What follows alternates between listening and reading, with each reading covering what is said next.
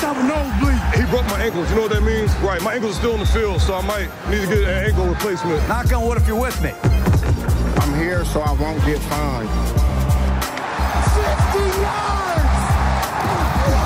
You tired? You tired? Just win, baby. Let's go to eat a damn snack. Can't wait. Välkomna till Viaplays NFL-podd. Vi är framme i vecka 15 med mig Marcus Brien och Viasats expert och kommentator Oskar Strauss. Hur... Du behövde det där. Ja, helvete vad trött jag är. Men det är, det är livet i december, det är grått, det är inte speciellt kallt, men fan vad tråkigt det är ute. Men eh, julen är snart här, lite ledighet, så man kan kolla ännu mer NFL. Men jag trodde du gillade grått. Du, du sa ju att Lions gråa dräkter var de snyggaste i ligan, så jag Sant. trodde det var din, din färg. Stämmer, stämmer. Nej men den, eh, deras dräkter är jäkligt snygga. Jäklar vad snygga de är. Ja, de Som de är, hade på Thanksgiving. det är ju som att titta ut ungefär. Ja, ja men det är Sverige i ett nötskal. Du sa ju annars här innan vi, vi tryckte på rec att, att tisdagar har alltid varit den kämpigaste dagen för dig här. Nej, men det, Även det, när du spelade fotboll i, Ja, i college. collegefotbollen tisdagar, man spelar ju match på lördagar då. Söndagar kollar man på film och, och liksom gymmar lite och, och liksom kör ut matchen i kroppen. Måndagar var ledigt. Eh, sen så börjar veckan om på tisdag igen och den hårdaste träningen. Eh, liksom tre timmar av full, full kareta, smälla på. Ehm, så, så det var alltid den tuffaste dagen och även med gym den dagen. Det var liksom möten, då började veckan om igen. Och sen så gick det sakta men säkert framåt mot lördag och var matchen, då var det kul igen. Och sen så tisdagar hatar man sitt liv och sen så, ja, höll det på sådär. Man drar ner på träningarna ju närmare match man kommer. Ja, men så du kör full utrustning med, liksom, med byxor och allt sånt där ehm, på tisdagar, onsdagar, Kör man utan byxor annars? ja men kör med shorts istället. Eh, och då, då innebär ju det att man inte smäller på liksom. Men utan byxor, Det lät lite konstigt. Ja. okej, ja. Du, du ska alltid dra dig dit Marcus. Ja. Men, ja, nej, eh, med shorts istället. Eh, så, så då smäller man inte på under, under knän eller under, under midja. Mm, mm, Och tacklar inte heller på det sättet. ja. Ja, det är väl bara, bara bita ihop här nu. Ja, det är bara pannben Det är inte in. många liksom, sådana här fulla smetade söndagar vi har kvar. Nej. Och det kom, vet man ju att man kommer ju längta och sakna efter det. Man står där i februari så är allt, då är det lika grått ute men då är det utan NFL och då, Ja. då, då är livet skit. Då är det pannben. Ja, Då, då är snack, pannben. då snackar vi pannben alltså.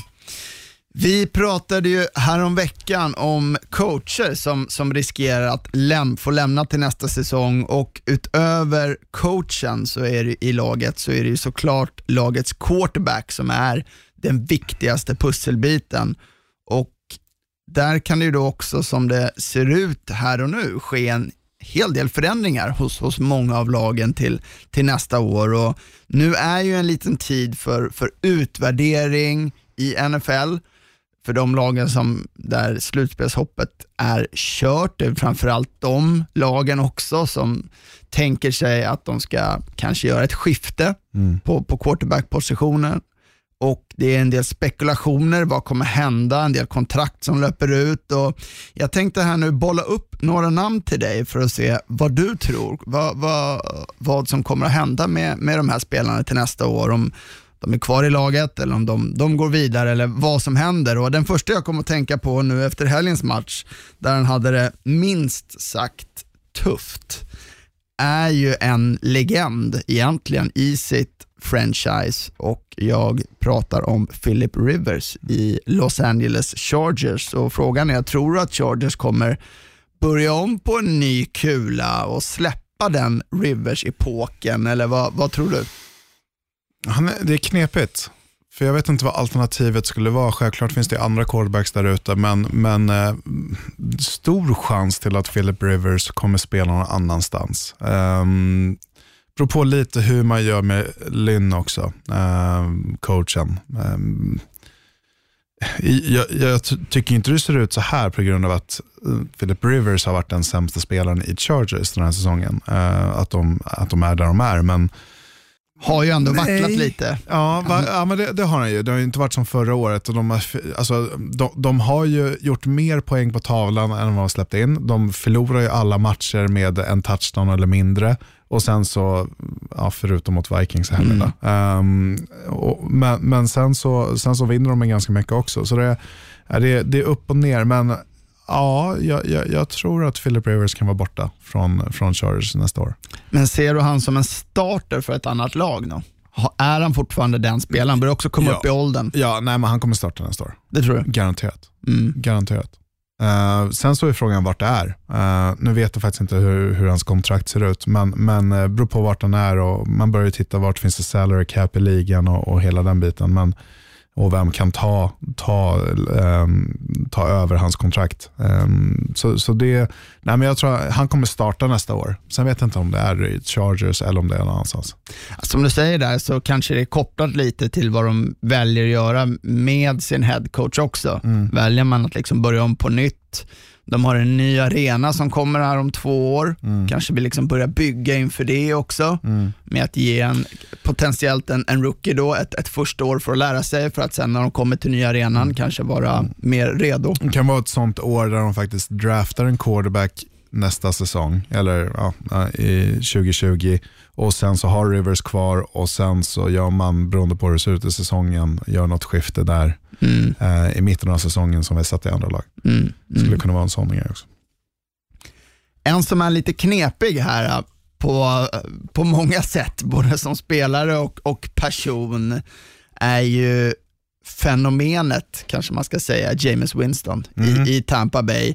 Som alltså, han kan ju alltså vinna ligan i år med antalet kastade yards och potentiellt då eh, touchdowns. Där leder ju Lamar Jackson, men han har ju möjlighet i alla fall att kunna, kunna gå om beroende på vad som händer sista veckorna. Och samtidigt som man har också leder ligan i överlägset i flest antalet interceptions. Så Hans eh, kontrakt går ju också ut i Tampa. Vad, vad ska de göra med honom? Det är ju så svårt det där. Man vill ju kanske inte heller släppa honom när, när man ser de här som matchen i helgen. Nej, men alltså, han, han blandar ju och ger och har gjort det i liksom hela hans college-karriär, han har gjort det i sin NFL-karriär.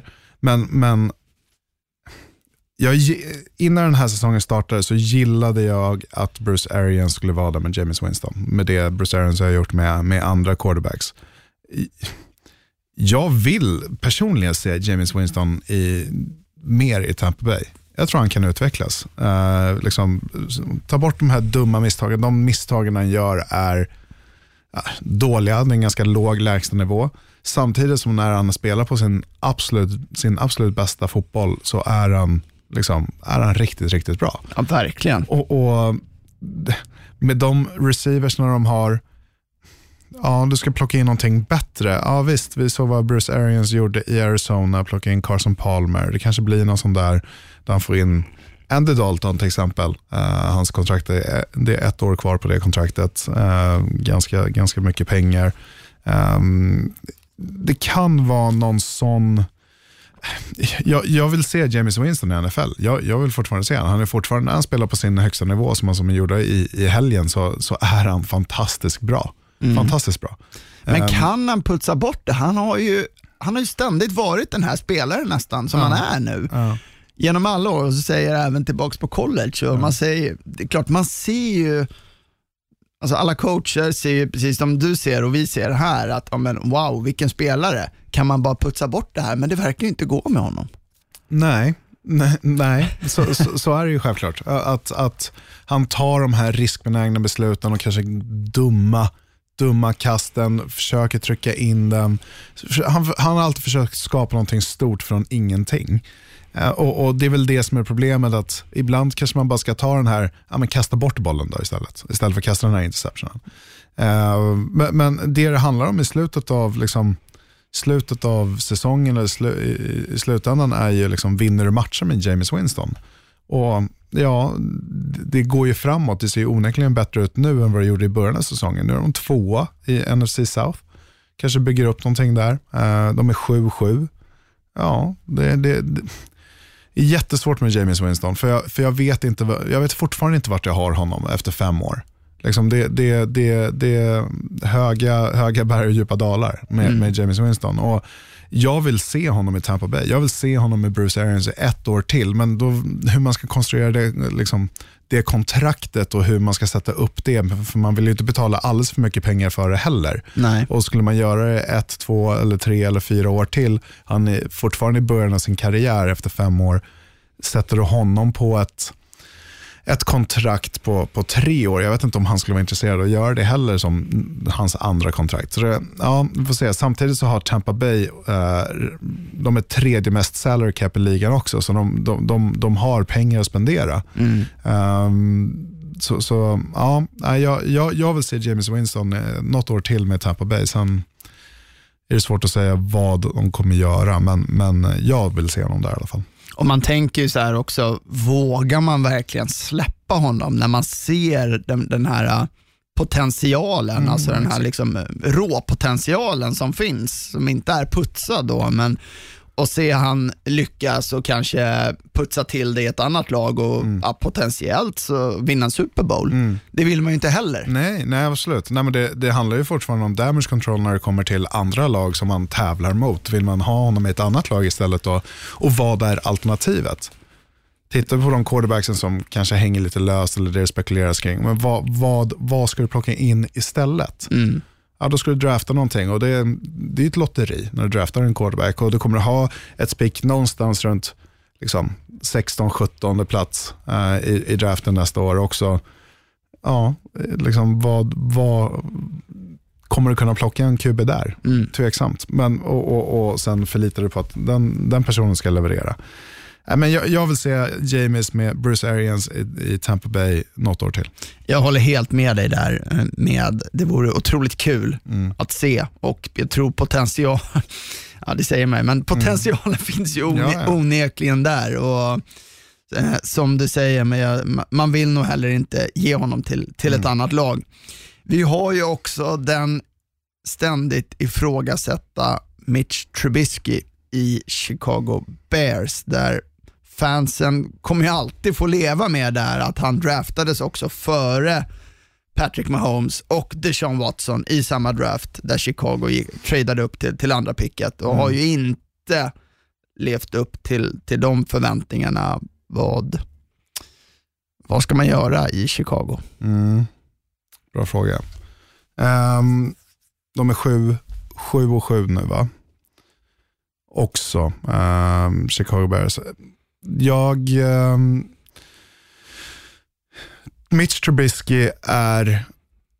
Hans första år kom han ut och var liksom, de hade gjort fel när de draftade honom så, så pass högt. De hade gjort fel och det kan man säga. Andra året, alltså 2018 års säsong, såg det bättre ut. Liksom, tog sig till sig ett slutspel, han kastade inte bort några bollar, det var fortfarande inte mm, fantastiska passar. Och sen är det tillbaka till det här året där det, det, det är lite tillbaka till ruta ett, till, till året egentligen.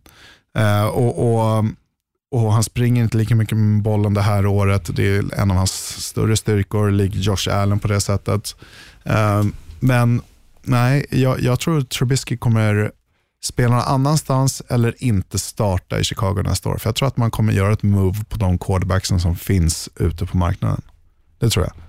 Eller, eller trada för någonting också kanske. Att man, att man tar in någon kanske veteran och ger en lite konkurrens i alla fall? Ja, eller? absolut. Jag, jag, tror att, jag tror att eh, man kanske sneglar lite åt eh, Cam Newton, eh, tror jag. Eh, Andy Dalton har ett år kvar på sin kontrakt. Jag tror att liksom, någon spelare där ute, jag tror inte bara så här, ah, Josh Rosen kommer man blick, titta på. Han, han har fått en dålig start på sin karriär. Ehm, Eh, tyvärr på grund av att liksom ägare och GMs har, har sjabblat bort det lite. Men, men eh, nej, jag, jag eh, tror att Chicago Bears, nej, då, göra någonting eh, måste du göra. Jag tror att Cam Newton ser bra ut för Chicago Bears eh, med Matt Nagy. Jag tror att han, det skulle kanske vara någonting. I, I det fallet, då är det ju rätt såklart att uh, Trubisky blir nummer två. Ja, men så, så, är det ju. så är det ju. Samtidigt som att Cam Newton har lite att bevisa också efter de här se- senaste åren. Ehm, men jag tror att man tar en chansning ehm, på, på Cam Newton. Jag tror att han skulle passa bra i Chicago eh, med Matt Nagy. Men om vi tar Cam där, alltså, så säger du att han, eh, han kommer vara out i, i Panthers, är din gissning? Det tror jag. Det tror jag. Uh, jag tror nu när man byter coach, man har en ny ägare för 2019 års säsong, man uh, sparkar Ron Rivera, man vill få lite, börja om på ny kula i, i Carolina och då tror jag inte Cam Newton är en del av den planen. Det märks ju också nu när de gick ut med att de skulle starta deras rookie quarterback som de mm. draftade här i tredje rundan va? Mm. Uh, som jag nu tappar namnet på. Osäker. Um, men, men, vilken runda det var. Men um, ja, ehm, man kommer gå iväg från uh, Kyle Allen, prova någonting nytt. Det är ändå vecka 16. Det är så här man brukar göra. Uh, se vad man har, liksom, vad man har i stallet.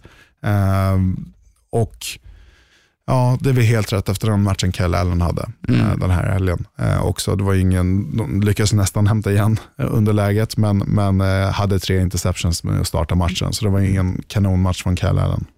En annan som är likt Cam Newton, en legend i sitt franchise som eh, har varit skadad nästan hela säsongen, är ju Big Ben i Pittsburgh, som har ju gått ut och sagt att han tänker satsa på en comeback, mm. spela nästa år. Mm. Eh, vad tror du?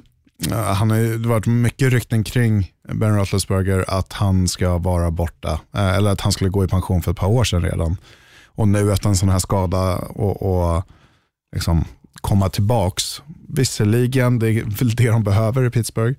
Alltså de är 8-6 nu med spelar med sin tredje quarterback, andra tredje quarterback. Det, det har ju sett bedrövligt ut. På offense ja. På offense. Uh, och, och, och, ja, defense är de ju fantastiska, men, men på offense har de sett bedrövliga ut. Kan man ha en quarterback, liksom, få, få Big Ben att, att komma tillbaka något år i en uh, transition. Jag tror att man kommer drafta en quarterback. Jag tror man behöver göra det. Börja titta lite framåt också. Mason Rudolph fungerar det tydligen inte. Uh, och Devlin Hodge, um, nej, det är väl inte riktigt framtiden heller. Det jag tycks se i alla fall. Men, men Big Ben kommer nog vara kvar i Steelers något år till. Alltså alternativet för han känns ju mer som att antingen slutar han eller så är han exakt, kvar. Han exakt. kommer väl inte gå till något annat nej, lag. Det nej, känns ju inte så, så troligt. Nej, exakt. Sen har vi den situationen i Jacksonville. Mm. Där de har hoppat fram och tillbaka, signar Nick Foles mm. till ett stort kontrakt. Han mm. startar, han går ner, in kommer Gardner Minshew, skapar Minshew-mania, oh. blir sen bänkad. Foles kommer tillbaka, spelar inget bra. Mm. Minshew nu tillbaka igen som starter. Och där är väl lite problemet med Jacksonville, att Foles sitter på ett ett kontrakt som är ganska så svårt att mm. komma ur, eller om något lag ens vill, vill ta ett sånt kontrakt. Fyra år, 88 mil. Um, tve, tveksamt ifall man, liksom, och, och det baserar du på det året han hade med, med Eagles eh, egentligen. Och sen så skadade han, sen började säsongen, men sen Jacksonville, ja, det har inte varit någon rolig historia eh, på, på offens där heller. Va, vad har man att kasta till? Hur ser den offensiva linjen ut? Um, Leonard Fournette ser inte, ser inte ut som den spelaren han var när han blev draftad eller hans rookie-säsong.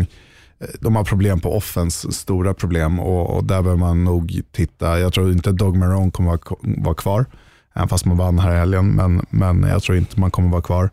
Um, det, det, kommer vara upp till en coach. Liksom Nick Foles kommer vara kvar i, i Jacksonville. Garner Minshew kommer vara kvar i Jacksonville. Det kommer vara en batalj mellan de två.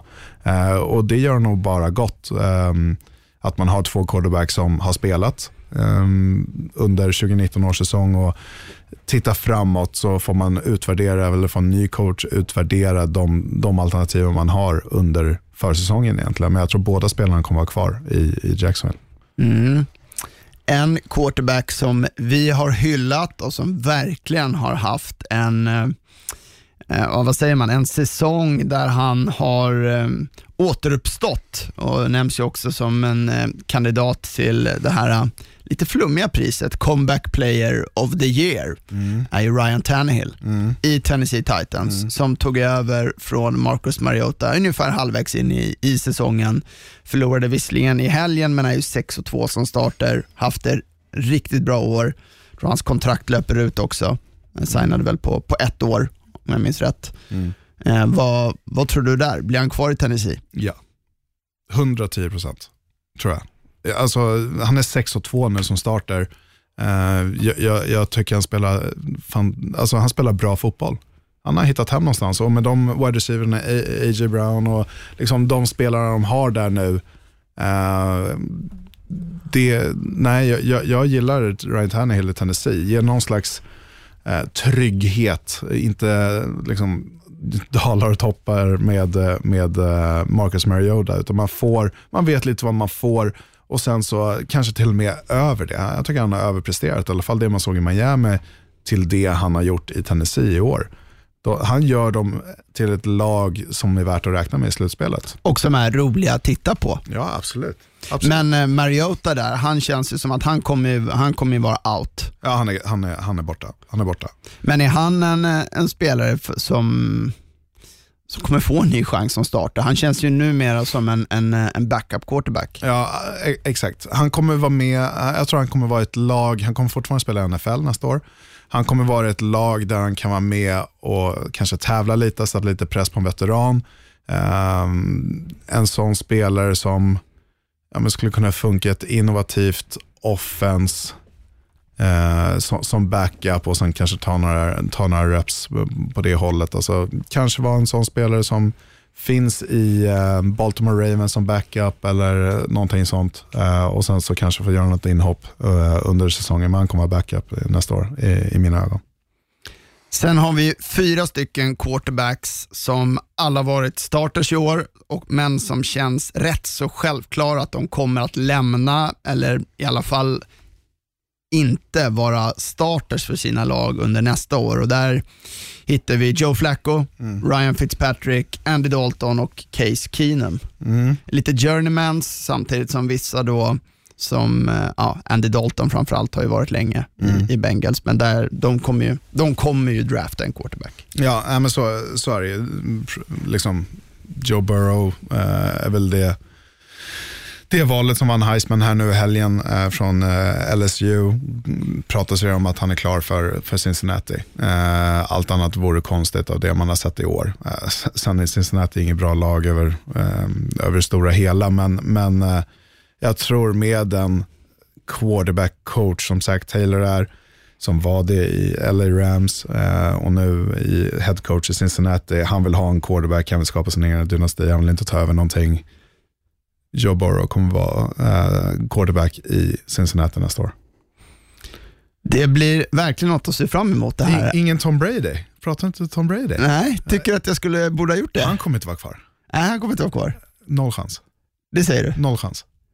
Är du allvarlig? Allvarlig. Du är allvarlig? Ja, 100, 110 procent. Jag tror inte han kommer vara kvar i Patriots nästa år. Vad händer med han då? Han eh, kommer få nytt liv i ett annat lag eller lägger av. Du tror det? Vad baserar du det på? Är det någon känsla eller bara att men, säsongen som har gått? Så, eller hans kontrakt går ut. Mm. Uh, jag tror att Bill Belichick är smart nog att se att det kan bli liksom, vi behöver se, blicka framåt med en annan quarterback. Jag tror att Andy Dalton kan spela i, i, uh, i uh, Patriots nästa år. Oj. Tror jag. Oj. Uh, det hoppas jag på. Nej, men jag, jag, jag, tror inte Tom Brady kommer vara kvar nästa år. Jag, jag vet inte inga kanske starka belägg, men förutom att han ska sälja sitt hus och, hans eh, personliga tränare ska sälja sitt hus också. Men, men det är ju bara rykten. Mm. Men, men eh, liksom 42 år gammal. Han ska ju spela tills han är 45 minst han väl sagt. Ja, om det är någon som vill ha honom tills han är 45 också. Det är också och, och statistiken har liksom, det har ju inte sett kanon ut den här säsongen. Men det visst, har det inte. Nej, men vad har han att kasta till också? Men, men han har lyckats lösa det här utan duktiga wide receivers tidigare i sin karriär. Nu inte på samma sätt kanske. Um, jag tror inte Tom Brady kommer vara kvar. Men, uh, men ja, vi får, vi får se. Det vore ju årets bomb i sådana fall i NFL, verkligen. Och framförallt om han då skulle hitta ett, ett, ett nytt hem någon annanstans i, i ligan. Har du någon annan prediction här? Det här var de som jag tänkte på. Mm. Eller är det no något annan starter eller något som du tror så här, ja, han kan nog... Nej, men jag, ja, Eli Manning tror jag hänger ja. skorna på hyllan. Uh, han har inte jag sett som en starter. Nej, nej, nej, nej, men det, det, är väl de skulle jag säga. Cam Newton är mitt största bet att han kommer spela någon annanstans nästa år. Om jag, om jag skulle säga en spelare som kommer inte vara kvar i sitt lag, då är det Cam Newton i mina ögon. Ja, det blir spä verkligen spännande att följa och det här är ju en höjdpunkt också under den långa off-season som, som är i NFL, att, att följa den här karusellen, hur lagen väljer att agera med alla spelare och sina coacher.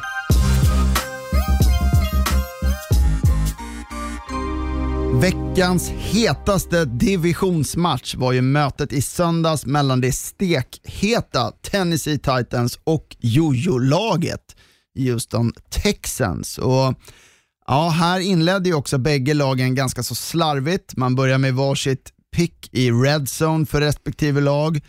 Sen drog Texans iväg till en 14-0 ledning efter två touchdowns till receiven Kenny Stills och Tennessee kom ju förvisso i kapp innan Texans igen drog ifrån med 10 poäng och Tennessee hade ju svårt här i, i matchen att få igång sin arbetshäst Derek Henry som har varit liksom den personen man, man spelar, man, man lutar sig mycket mot senaste veckorna och som första gången då sedan tidigt november inte var över 100 yards och Titans förlorade den här otroligt viktiga matchen mm. med 24-21. Mm. Nej, men Derek Henry, eh, två veckor sedan mot Oakland Raiders såg skadad ut, sprang runt och halvjoggade, ändå hade över 100 yards. Ehm, men, men eh, han såg inte helt hundra ut och det gjorde han väl inte här heller, utan man använde sig eh, en wide receiver till att springa med bollen eh, en del i, i Smith där som ja, sprang en gång 57 yards men var inne på running back-positionen en del. Um, de, de hade lite problem. Ja, dels har en turnover på goal line. Mm. Uh, ett bra kast av Ryan Tannehill, den studsar bara upp från sin, av sin tight end tror jag det var, och, och studsar upp i en Houston Texans-spelare, Marcellus, um, uh, uh, som, som, tar den ner hela fältet och sen kan man få en touchdown från det. Men, men äh, Tennessee som har spelat otroligt bra, 6 1 äh, med Ryan Tannehill som startar och så kommer in och ska möta Houston på egen hemmaplan. Jag trodde Tennessee skulle ha den här matchen faktiskt äh, på det sättet. Men sen så har du Houston, jojon, karusellen, alltså från att slagit Patriots på hemmaplan, skåpat ut Patriots på hemmaplan får man ändå säga, hur de vann den matchen, till att sen åka på stor spö mot Denver också på hemmaplan och sen så ska man åka ut. Så, så det, det Bill O'Brien, lite... det man gör med det här laget, det, det måste förbereda på det här sättet vecka in vecka ut. Mm. Uh, annars kommer det inte hålla. Uh, och Det är svårt att säga vilket, vilket lag det har uh, vecka in vecka. Och Det är väl så med, med Houston också, att de en bra dag som du säger, så, så kan de med den talangen de har mm. i deras lag slå alla lag i ligan. Men man, jag i alla fall, man blir alltid så förvånad, eller man, man upphör inte att förvånas när lag byter skepnad liksom så starkt från, från vecka till vecka. Och Det är väl kanske det som också skiljer de absoluta topplagen i ligan, säg topp 5-lagen mot de mm. som är mellan plats 5 och 10. Att på topplagen så är deras liksom, botten inte lika, lika låg. Mm. Mm. Att man hela tiden ja, vecka ut och vecka in ändå har en, en högre lägstanivå mm. mm. än bevisligen då vad, Houston Texans har. Ja men precis, Nej, men titta, titta på Pay, tar vi Patriots som har liksom varit det bästa skolboksexemplet eh, de sista, sista åren i alla fall. Hur, om de förlorar så gör de det i, i tajta matcher eller liknande. Um, liksom det är mot Kansas eller det är mot Houston eller det är någon liksom, rival på det sättet. Eh, och, och, men, men Houston som vinner matcher, stora matcher och sen så åker på spö mot ett av de sämre lagen i ligan, mot Denver Broncos, alltså blir utskåpade. Det, det ser du inte de absolut bästa lagen. Det ser du inte i, i, i Saints, det ser du inte i Patriots, det ser du inte i de typerna av lagen. Men, men eh, i Houston får du det. Mm.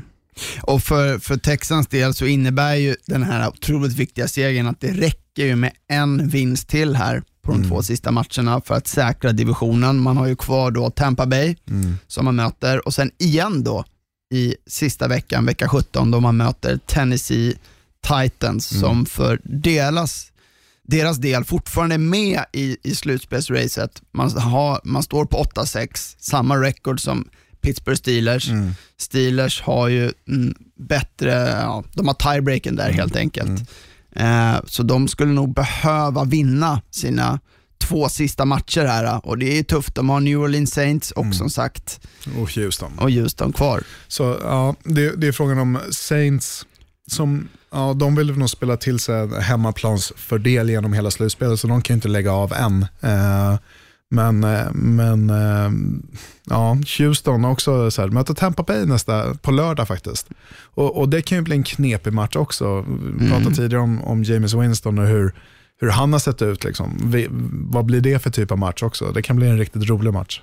Ja, Det är inget, Tampa Bay är ett sånt lag som man inte vill möta nu. Eh, med tanke på att de kan ju slå upp 40 poäng mot alla lag. Mm. Ja, Samtidigt som de kan släppa 40 poäng mot alla lag. Precis, och kasta för tre picks för en touchdown också. Det, Mm. det, det, men men äh, det kommer bli en offensiv batalj äh, mellan Houston och, och Tampa äh, på lördag. Så det, den här divisionen, att den skulle bli som den blev nu med de här två lagen, ruggigt spännande. Den andra matchen som ni kunde följa i NFL-studion i söndags var ju mötet mellan Dallas Cowboys och LA Rams. Ett Rams som kom in till matchen i toppform med fina prestationer och där de sett ut som förra årets Super Bowl-lag och ett ja, nästan utskrattat inför matchen. Dallas, Dallas Cowboys med precis motsatt form. Men såg man den här matchen så hade man ju kunnat tro att det var precis tvärtom. Och här körde ju verkligen Dallas över Rams fullständigt och vann stort med 44-21. Och Det är ju det här Dallas, det är så här Dallas ska spela. Det, det är så här man har förväntat sig att de ska spela Precis. hela året. Det är, här, det är den här typen av matchen du har väntat dig under hela året, men det har inte kommit. De, har inte fått ihop det. Och sen helt plötsligt när allting klickar så som det gör i en sån här match, då ser de ju fantastiska ut. Springspelet är gudomligt. Alltså springer för 250 plus yards och, och defense liksom stänger ner allt de har.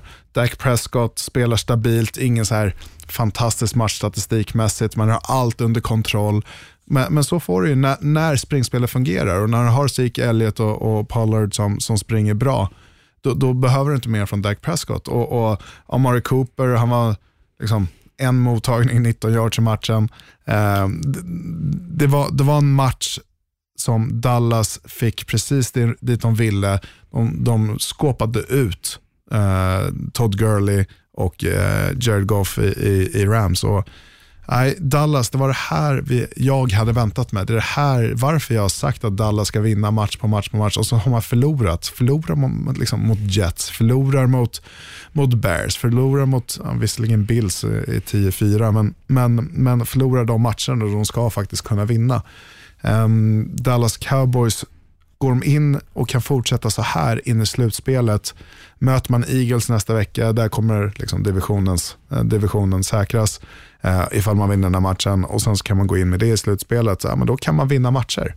Ja, och det var ju just det som du säger. Det var ju inte bara att de vann den här matchen, att de äntligen kunde slå ett lag med ett winning record, som också varit en liten grej som man har pratat om i, i Dallas. Utan det var, 3-23 var den här divisionen innan den här matchen Ja. eh, mot, mot lag med winning records. ja, utan det var ju också, precis som du säger, sättet Dallas vann på. Det är så här de är byggda, liksom, att kunna kontrollera matchen eller kontrollera klockan, ha liksom, vinna time of possession, tiden man, har, man äger bollen med att springa, ha långa drives, nöta ut motståndarnas försvar och ja, vilken enorm skillnad det var i den här matchen när man tittar på respektive lags o-line. Mm.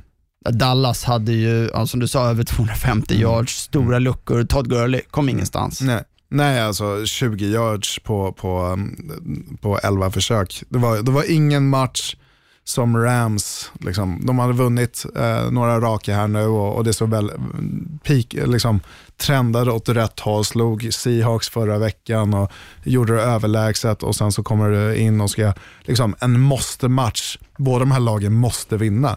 Så jag hade förväntat mig en jämnare match faktiskt, än vad det faktiskt blev och, och Rams eh, skåpar ut, eller Dallas skåpar ut Rams i den här matchen. Det, det, det är överlägset och klasskillnad inte någonting jag hade liksom förväntat mig inför den här matchen. Men igen, tillbaka till hur viktigt det är med den offensiva linjen här, som eh, verkligen var nyckeln när man såg de stora skillnaderna i, i, för respektive lag. Ja men verkligen. verkligen. Och, och liksom, prata om dominanta spelare på defense för, för Rams. Och, vart var Aaron Donald? Liksom, vart var han? Um, jag har sagt det flera gånger den här säsongen, man saknar en till kugge på den defensiva linjen, mittlåset där. Nadama Kong Su saknar man enormt mycket. Um, och, och, utan honom så, Aaron Donald, han kommer inte bli någon, liksom, han har vunnit eh, defensive MVP två år i rad. Och sen så i år, inte ens med och, och det pratas om han, tycker jag i alla fall. Um, nej, man har problem med Rams. Liksom, inte den säsongen man vill följa upp fjolårets Super Bowls förlust med. Um, kommer inte gå till slutspel nu. Um, kan räkna ut dem, eller jag räknar ut dem för länge sedan. men, men nej. Men det var ju en, en oerhört tung förlust för Rams. De måste alltså nu vinna sina återstående två matcher samtidigt som Vikings de måste förlora sina återstående två matcher. Mm. Och som du säger, det, det känns ju kört. Och det kan hända. Men, det kan, men... Allt kan hända i ja. NFL, det, det, vet vi. Men vad tror du? De var i Super Bowl förra året. Nu går de förmodligen då inte ens till slutspel. Jag menar, hur låter utvärderingen lite av, av LA Rams säsong? Nej, men eh, det börjar på linjen. Alltså, du har alla de här stjärnspelarna liksom på, på skillpositionerna. Du har fantastiska wide receivers, duktiga tight ends, en bra running back, en okej okay quarterback, men du har ingen offensiv linje. För att Jared Goff ska vara bra så måste du ha ett bra springspel och man kan sätta upp fakesen från uh, men, men den offensiva linjen som var dominant förra året och året innan dess, Eh, med Andrew Whitworth i, i, i spetsen har inte presterat i år. Det är där man har haft problem. Eh, och, och Jared Goff, när han får press på sig, då ser han inte bra ut. Han ser inte ut som den här lugna quarterbacken i fickan som de andra prominenta quarterbacksen är i ligan, utan när han får press på sig, då, då, då är det knepigt för honom. Och du måste ha en offensiv linje. Så jag, jag tar man någonting annat än en offensiv linje i första, offensiv linjespelare eh, i, i första rundan och ska nog drafta två stycken relativt högt också. Eh, alternativt plocka upp några på, på waivers eller, eller, förlåt, eh, free, eller agency. free agency. Eh, så, så, så vore det märkligt. Um, då, då ifrågasätter det starkt och, och allting börjar på linjen.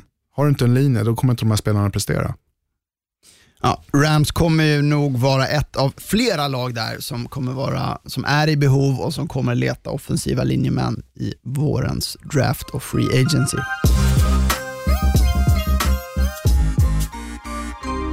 En match man på förhand i alla fall inte trodde att man skulle behöva lägga så stor vikt vid, mer än att konstatera att det skulle bli en, en komfortabel hemmaseger var ju matchen mellan San Francisco 49ers och Atlanta Falcons. Men igen så visade ju NFL att det är världens mest oförutsägbara liga och här fick vi veckans skräll då Falcons med matchens sista spel fick till en touchdown och vann med 29-22. och ja, den sekvensen i, i matchen där i slutet när, när det avgjordes var ju väldigt speciell. Då, ja, först spelet innan mm.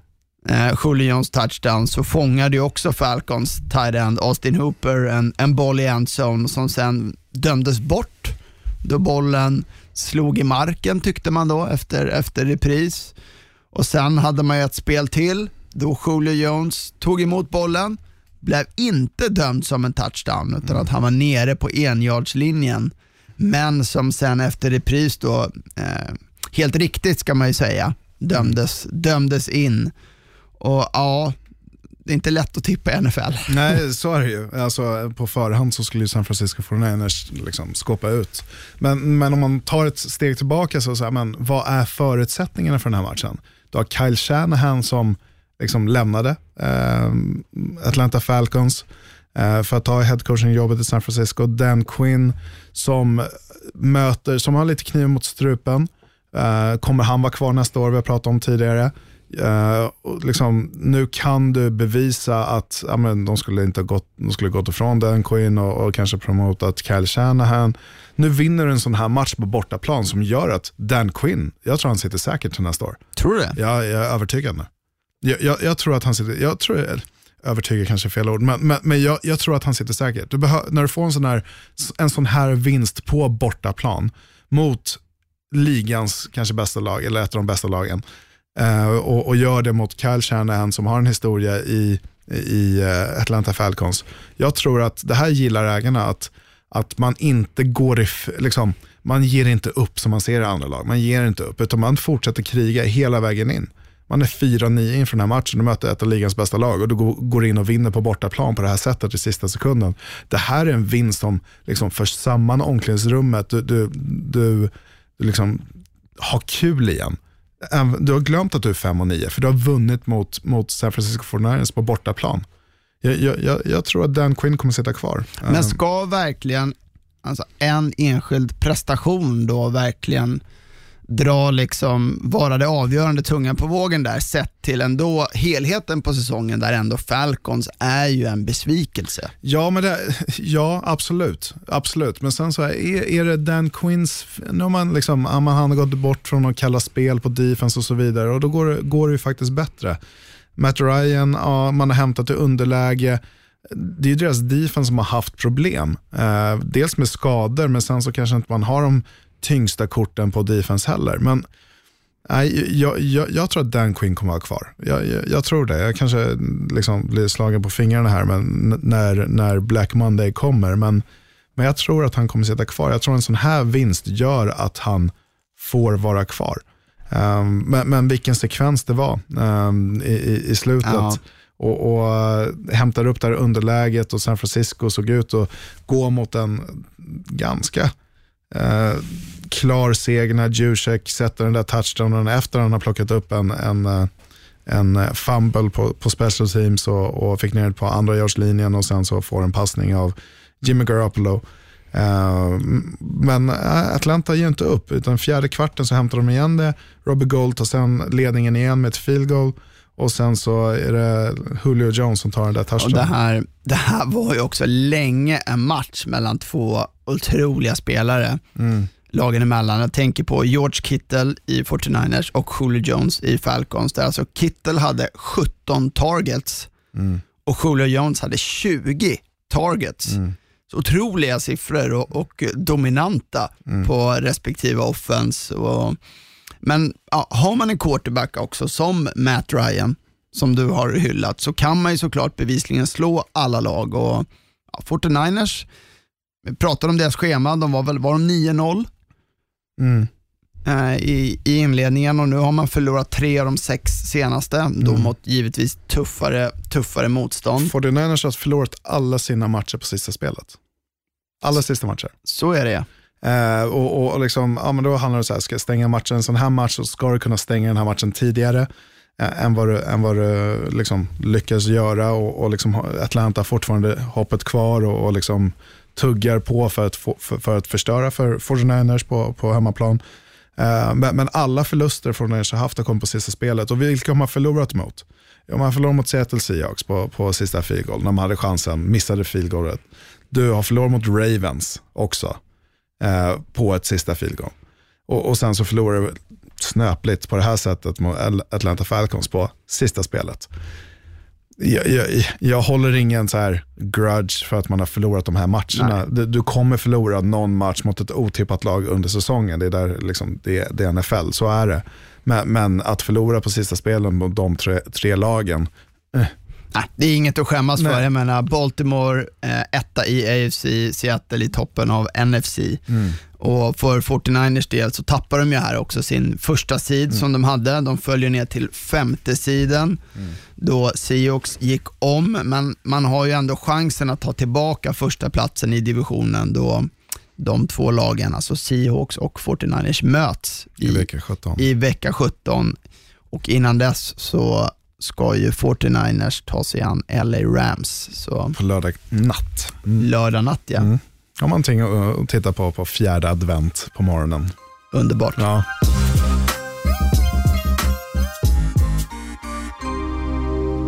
Sunday Night Football. Oj, oj, oj. Tyckte du om den? Vilken sångröst. Oh, Sunday sluta. night. var ju den här veckan mötet mellan wildcard-lagen i AFC, Pittsburgh Steelers och Buffalo Bills. Och ing, det är ju ingen snack med de här två lagen var de har sina styrkor och det är ju i försvaret och det fick vi också se i en match med många stora spel just från respektive lags försvar och två slarviga och till viss mån begränsade anfall också. Jag tror att det var totalt sju turnovers i, i matchen och det kändes nästan som att det är försvaret som gör det sista avgörande stora spelet skulle vinna. Och till slut så drog ju Buffalo längsta strået här. Man vann med 17-10 och med det också säkrade sin plats i slutspelet. Mm. Och, och mm, två, eller ja, Hodges har fyra stycken interceptions, två kommer i de sista två, eller sista två minuterna av matchen. Ehm, ett är på fjärde och sju, så ja, igen, så liksom, han kastar iväg den där bollen på vinst eller förlust, det blir en interception och sen så får han chansen igen och då blir det en, en till interception så förlorar matchen där. Men eh, slarvig match eh, på, på offense, det var en tight match. Liksom, Steelers hade kommando i den här matchen på grund av sitt defense och TJ Watt som spelar som ligans eh, bästa defensiva spelare. Det vore fantastiskt att se två bröder som vinner eh, defensive MVP eh, i NFL. Han måste Eh, väl nästan leda det, det racet Ja, va? men det, det tror jag. Det tror jag. Jag tror han ligger absolut i topp. Uh, kommer inte på någon annan just nu som skulle kunna vara där. Uh, Stefan Gilmore kanske, eh, som, som spelar bra i, i Patriots. Men nej, jag, jag, jag, TJ Watt uh, går min röst till i alla fall. Eh, just nu efter eh, 15 eh, veckor.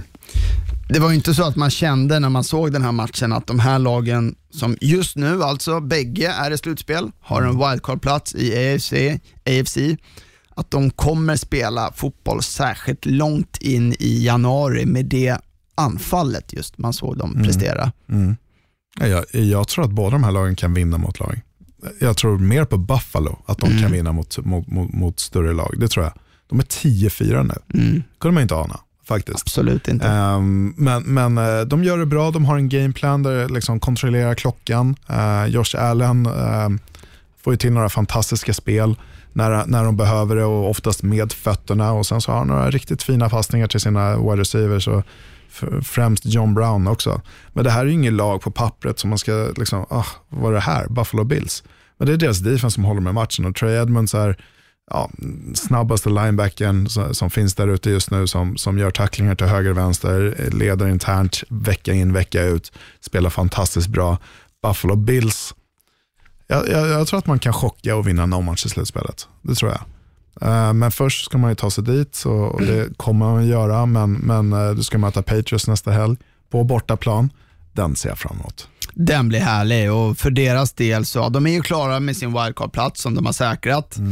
Eh, men för att vinna divisionen då så måste man ju dels slå eh, Patriots och sen har man Jets i vecka 17. Men samtidigt så måste ju Patriots eh, tyvärr då för Bills del även förlora mot Miami i, i vecka 17 för de har tiebreaken där. Så det, det luktar ju wildcard-plats där för, för Bills on, onekligen. Och för, för Pittsburghs del så ska de vara glada för att alla andra lag i wildcard-racet i AFC förlorade och som jag nämnde tidigare så är man ju på samma record som, som Tennessee, men man har ju tiebreaken till sin favör. Man ska också möta New York Jets till helgen. Tuff match, tuff match där. Ja. Mm, supertuff. Sen har man ju Ravens i vecka 17 och kanske lite kan vara till deras fördel att det är just vecka 17 för Ravens beroende på hur det, hur det ser ut. Eh, att de eventuellt då kanske ställer över några spelare. Mm. Ja, men är det något lag som jag tror att kan, kan stoppa Lamar Jackson så är det väl ändå, eller är det väl ändå Pittsburghs defense. Eh, såg vad Baltimore gjorde mot Buffalo, eller Buffalo gjorde mot Baltimore. Liksom, Lamar Jackson såg ju nästan mänsklig ut eh, i den matchen. Så Pittsburgh Steelers kan nog vara, men det, det är som sagt, vad gör Baltimore? Eh, hur ligger de till? Vinner de nästa helg? Ja, då, då kan det nog, eh, kanske man vilar någon spelare.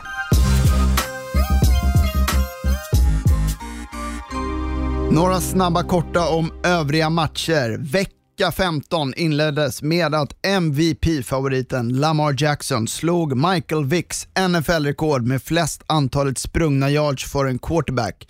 Och detta alltså med två matcher kvar av säsongen. Han gjorde det i matchen mot New York Jets där han utöver det tog sitt lag till en enkel seger genom att också passa för fem touchdowns när Ravens vann med 42-21.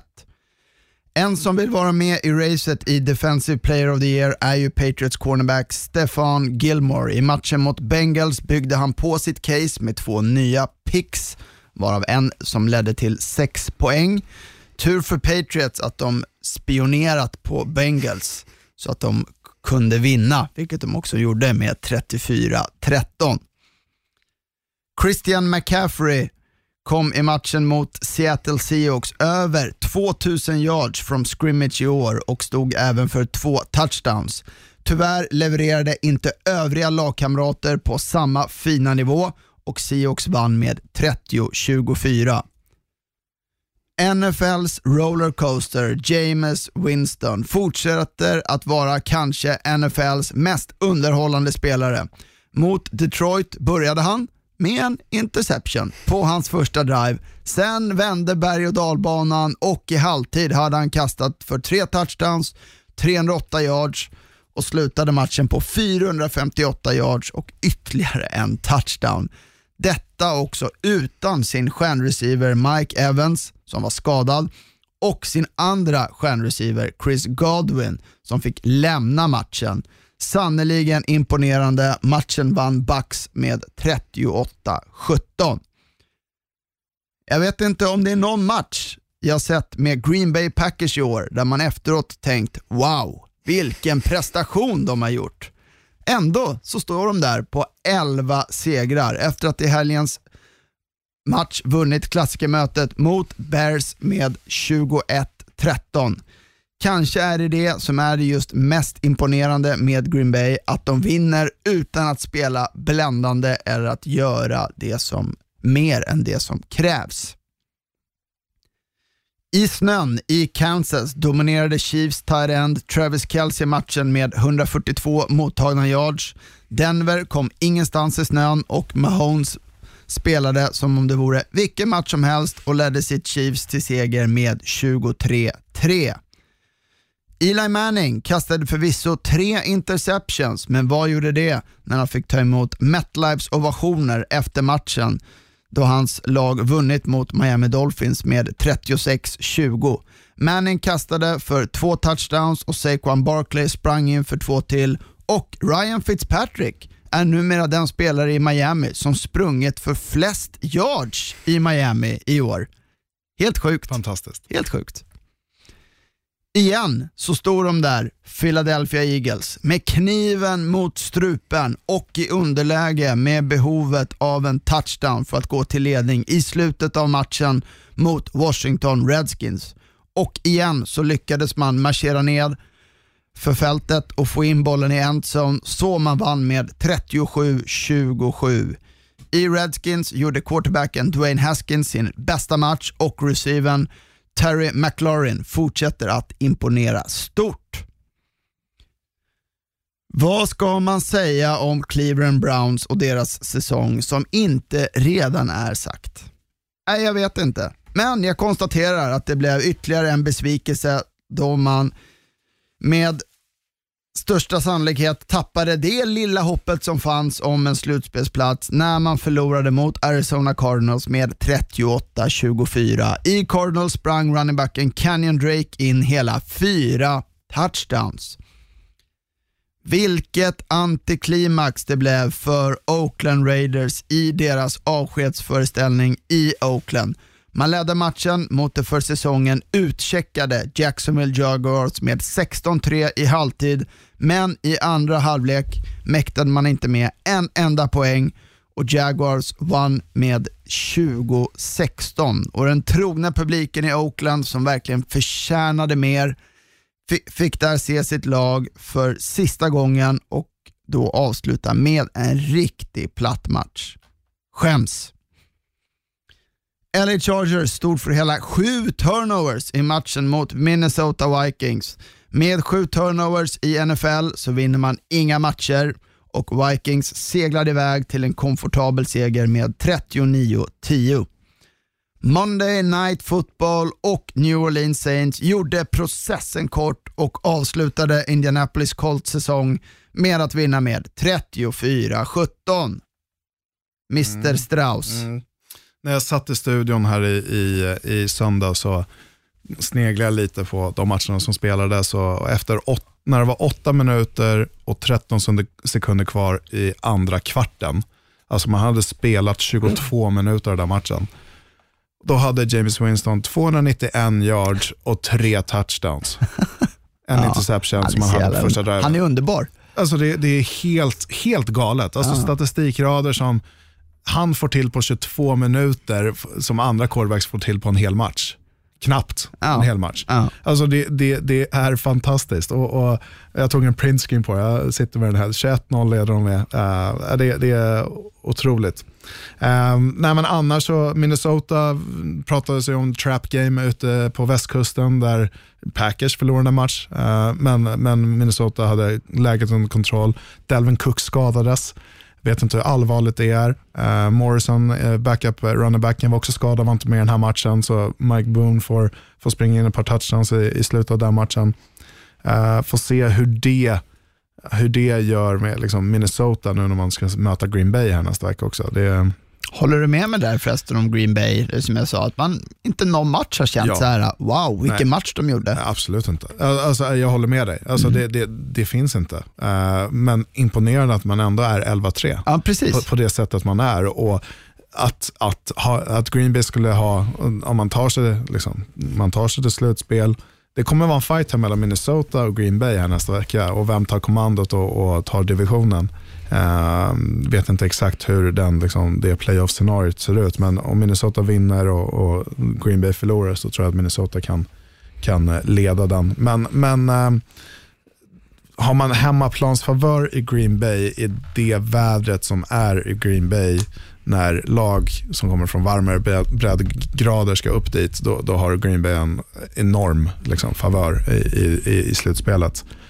Annars så, liksom, Eagles ja. kanske vi måste ta upp här, som alltså igen verkligen har kniv. Förra veckan mot Giants låg man under och de fick bollen med någon minut kvar. Nu igen mot Redskins. Och det är inte stora marginaler man spelar med. Nej, och, och liksom både Dallas och Philadelphia är på 7-7.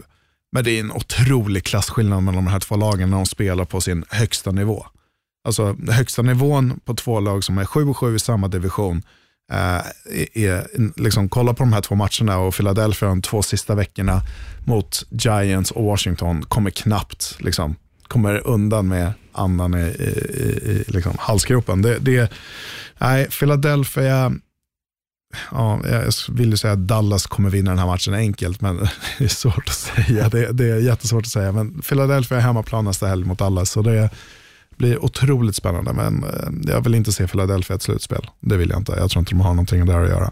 Och sen så enorma skadebekymmer. Uh, liksom har inte en wide receiver till, att kasta till. Mm. Um, running backsen är skadade. Det, det, är, det är knepigt i Philadelphia just nu.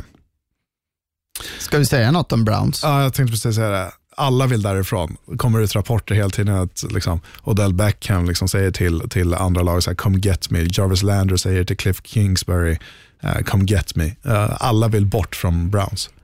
Liksom man ger ett år och sen så vill alla bort. Det, är liksom, alla sa att Browns skulle vara laget. De skulle till Super Bowl det här året. I år var året. Och så nu vill alla vara där, bort därifrån. Och Det är liksom kortsiktigheten i Cleveland Browns. Ingen tror på det, ingen, ingen vill vara där egentligen. Och, äh, det är äh, knepigt för The Kitchens och Baker Mayfield minst sagt. Liksom. Det är, men en sån här match ska du ju städa av. Liksom. Men, men får inte till det. Tror du att man kommer, äh, ja. One and done? Nej, ja, alltså för nu tänker jag just på Odell Beckham där äh, i, i Browns. Tror du verkligen att man skulle man, vara intresserad av att... Man gav två första, första runda picks för honom. Ja. Mm man måste ju få rikligt kompensation där ja. i sådana fall. Ja, nej, svårt att säga. Svårt att säga. Sen så har du sån här typ av spelare som är individualister. Det, det, knepigt, man vill inte ha dem i ett lag. Liksom. Alltså, jämför Odell Beckham Jr som är en av de bästa wide receiversen och kan göra det mest spektakulära om någon spelare i ligan så tar jag hellre en hårdarbetande Julio Jones istället som inte säger speciellt mycket utan kanske inte haft den statistikraden det här året som man har, hade förväntat sig kanske. Men jag tar ju hellre Julio Jones än Odell Beckham Jr alla dagar i veckan. Alla dagar i veckan.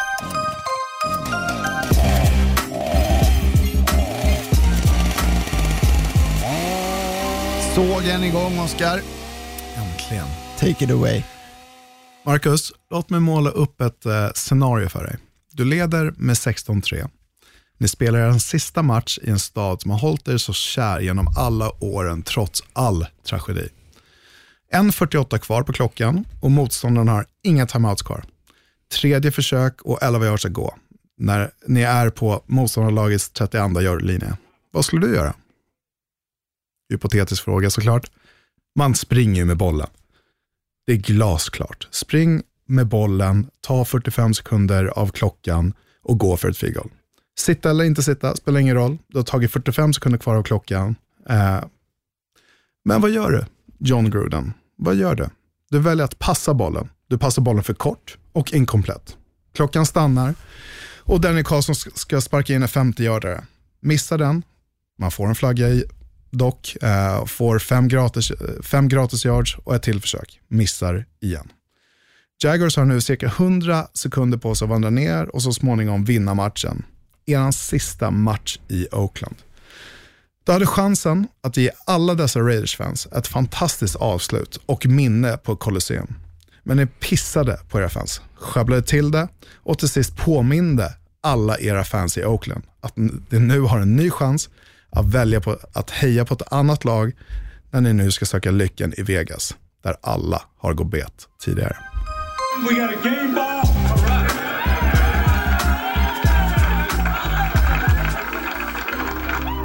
Veckans Gameball delar vi ut till en person, lag, händelse, företeelse inom NFL som vi tycker förtjänade och denna vecka var det ju solklart verkligen och vi vill ju ge veckans Gameball till den spelande quarterback-legenden Drew Brees som i natt alltså slog Peyton Mannings rekord med att passa för flest touchdowns genom historien i NFL då han i natt passade för fyra stycken. Och Breeze är nu uppe på 541 touchdowns i hans karriär. En ah, otrolig siffra, en enastående prestation och han, han skuggas ju där av Peyton Manning då som alltså hade 539 mm. yards när han avslutade karriären. Touchdowns.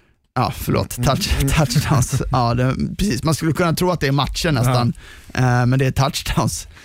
Uh, Tom Brady, ska vi säga, mm.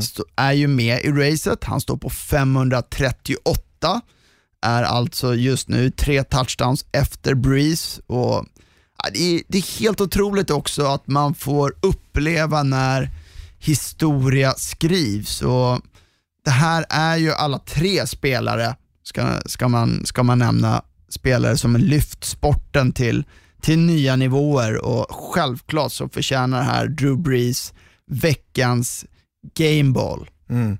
Eh, jag twittrade ut, innan säsongen startade så sa jag att Drew Brees skulle gå om eh, dels Peyton Manning och Tom Brady i, i passing touchdowns och, och ta det här rekordet. Och, nej, det, det, Drew Brees är, liksom, trots att han var borta med skada, är det fem matcher han var borta med, med sin tumskada, så har han eh, 21, 21 touchdowns nu, passade touchdowns. Så det är, nej, häftigt. Tror du att Breeze också kommer avsluta på fler touchdowns än Brady när bägge liksom Såklart. call it a career. Såklart. Om inte någon liksom freakskada skulle hända eh, här i slutet, men, men eh, spelar de på som de gör just nu så är jag övertygad om att Drew Brees kommer sluta på fler. Drew Brees, vi lyfter på hatten. Du får veckans gameball.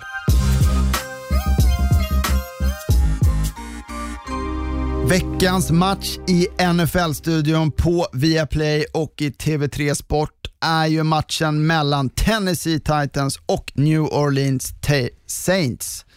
Tennessee som vi nämnde tidigare nästan måste vinna här för att få en chans på den sista wildcard-platsen. Och Saints då som kämpar om den åtråvärda första sidan i NFC och hemmaplansfördel genom hela slutspelet och ja, blir en tuff match där för Titans så känns som nyckeln kan bli här. Kan de fixa till Derek Henrys fot mm. och få igång han igen mm. så är väl lite deras chans. Eller vad tror du? Ja, men det, när man tänker på Tennessee så vi, tänker man liksom det är ett lag som måste leda eh, när man går in i fjärde kvarten för att sen kontrollera klockan. Det kommer bli knepigt mot Saints att leda när man går in i fjärde, fjärde kvarten. Uh, I och med att Saints det, har det offenset som de har och, och liksom defense, ja, svårt att säga att de har e-, ett bra defense som har släppt upp 48 pinnar mot, mot eh, uh, 49ers, men, men det är 49ers. Men Titans, jag, jag måste ju ha Saints som eh, liksom, favorit i den här matchen. Allt annat går ju inte. Men, men Tennessee, när de kniven mot strupen, de måste vinna för att liksom, kontrollera sitt öde Eh, när man går in och ska möta Houston i, i, i, eh, i eh, vecka 17. Dock så spelar Houston um, på lördag, lördag kväll. Um, så, så lite beroende på hur det går i den matchen också. Vinner Houston den matchen, ja, då, kanske, då kan det här bli en blowout också för, för Saints, uh, tror jag. Ja, vi ska ju säga det också att nu är det ju slut på Thursday Night Football i mm. NFL och vi har ju då som vi sa här äntligen en fin tradition tycker jag mm. som man har här alltid i veckan vecka 16 med tre stycken lördagsmatcher. Och Det är riktigt kul att man, man får den godbiten och det är ju också den här säsongen också extra kul att det är tre riktigt bra matcher. Mm. Matcher som betyder något, alla tre. Vi har ju först då Tampa Bay mot Houston på lördag klockan eh, sju och efter det så har vi Bills Patriots i, i eh, klockan 22.30 och sen nattmatchen där då LA Rams mot San Francisco 49ers. Så... Bonusfotboll, det älskar man ju. Att man får en till dag av fotboll som man kan, som man kan följa. Eh, som du säger Marcus, tre riktigt bra matcher. Oftast brukar det vara någon bra, bra match, ofta 22-30 matcher eller kvällsmatchen och sen så får du lite skräp eh, där innan. Och nu ser jag skräp med glimten i ögat. Men, men, men, det här är tre bra matcher som liksom, jag kommer definitivt grotta ner med de här. Det är Bills Patriots där, det, det kommer bli en rolig match. Defensivt eh, lagd match. Och, och så tänker jag tillbaka till hur det blev eh, när de möttes tidigare och, och, Josh Allen fick gå ut med en huvudskada, en, en hjärnskakning också, fick en sen smäll. Jag vet inte om Bills har några grudges och de kommer verkligen liksom med blodad tand. De vill ju ha revansch på, på Patriots och visa att det är de som liksom är eh, cheferna i AFC East. Missa inte dem hörni. So, you know, for now we're gonna have to cut you. Cut you. Cut you. Cut you. Cut, cut you.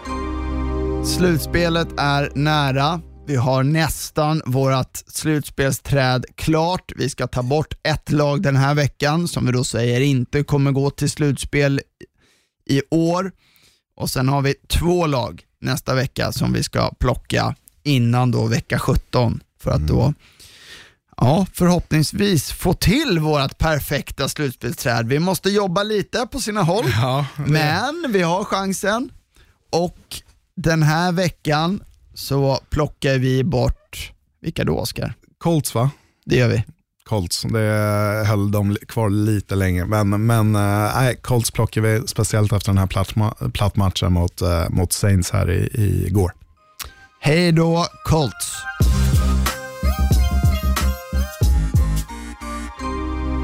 Då så, börjar bli dags för oss att runda av och för er som här sitter spänt och undrar och hur kommer Viaplays NFL-podd att komma ut under jul och nyår? Så, och eftersom jul och vi brukar ju komma ut på tisdagar, släppa vårt, eh, vårt avsnitt och i år är ju julafton och nyårsafton en tisdag. Så kommer vi göra så här att ni kommer inte att behöva smita från Kalanka klockan tre ungefär, där vi brukar släppa vårt avsnitt, utan vi är givmilda. Det ska man ju vara den här tiden på året, Oskar. Mm, eh, så att vi kommer ju då alltså nästföljande två veckor att släppa eh, veckans avsnitt redan på måndagen. Mm. Lite senare på måndagen, vi kommer spela in lite senare. Så att det blir uppesittarkväll istället med oss den, den 23. Så att det, det kanske passar bra här nu när TV4 inte fungerar för alla som har eh, ja, kom hem. Så man kan, eh, då kan man ändå inte se den här vad är det, ju- julbingon. Nej. Det vet jag, där brukar du sitta Oj, med, oj, med, oj. med dubbellotter och, Jag kryssa. brukar ju resa, resa bort eh, oftast, men jag kommer faktiskt vara hemma eh, i år. Nej, men, eh, det, du inte, det du missar egentligen, det är ju Packers Vikings. Eh, för vecka 17 går ju alla matcher på söndagen istället. Så, så nyår, där missar du ingenting. Men får man ladda upp istället inför Vikings Packers, får man köra en riktig uppesittarkväll, ladda upp med den och sen någonstans vid två snåret på natten så, så får man hänga med tomten och lägga eh, paket under granen eh, och eh, kolla på NFC North-mötet. Där snackar vi riktig uppesittarkväll. Om man kollar där då, Packers Vikings live där, vad är det 02.30 eh, natten mellan den 23 och 24. Exakt. Hörni, stort tack för att ni har lyssnat. Kom gärna med frågor och feedback till oss via Twitter. Ni vet vad vi heter där. Det är at Viaplays NFL-podd. Over and out säger Marcus Brien och Oskar Strauss, ha det gott! tjena. They can't stop a nosebleed. He broke my ankles. You know what that means? Right. My ankles are still in the field, so I might need to get an ankle replacement. Knock on wood if you're with me. I'm here so I won't get fined. 50 yards! You tired? You tired? Just win, baby. To eat a damn snack. Can't wait. produceras av I Like Radio. I Like Radio.